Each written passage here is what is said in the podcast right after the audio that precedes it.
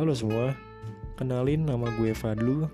Di sini gue mau menyampaikan kesan dan pesan gue selama rangkaian Sadia Garwa 2020.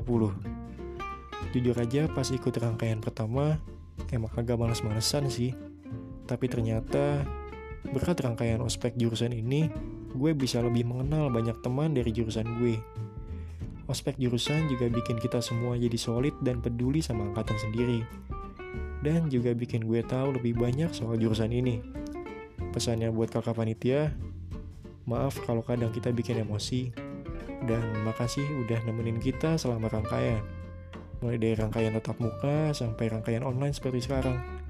Dan buat teman-teman semua, selalu jaga kesehatan dan stay safe.